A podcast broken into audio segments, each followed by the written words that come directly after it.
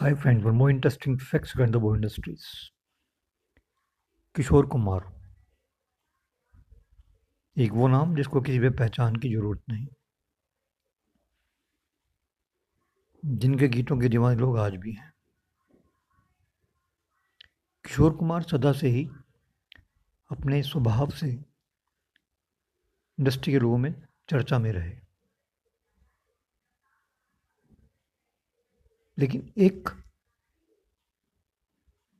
वाक्य ऐसा है जो किशोर कुमार के स्वभाव से बिल्कुल अलग है। एक फ़िल्म बन रही थी फांसले, जिसमें हीरो थे रोहन कपूर।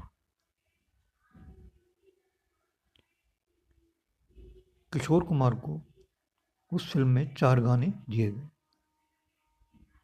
जब रिकॉर्डिंग के टाइम किशोर कुमार वहाँ पहुँचे तो उन्होंने पूछा, फ़िल्म किसकी है?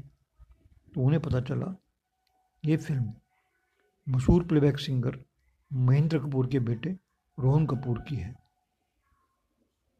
तो उन्होंने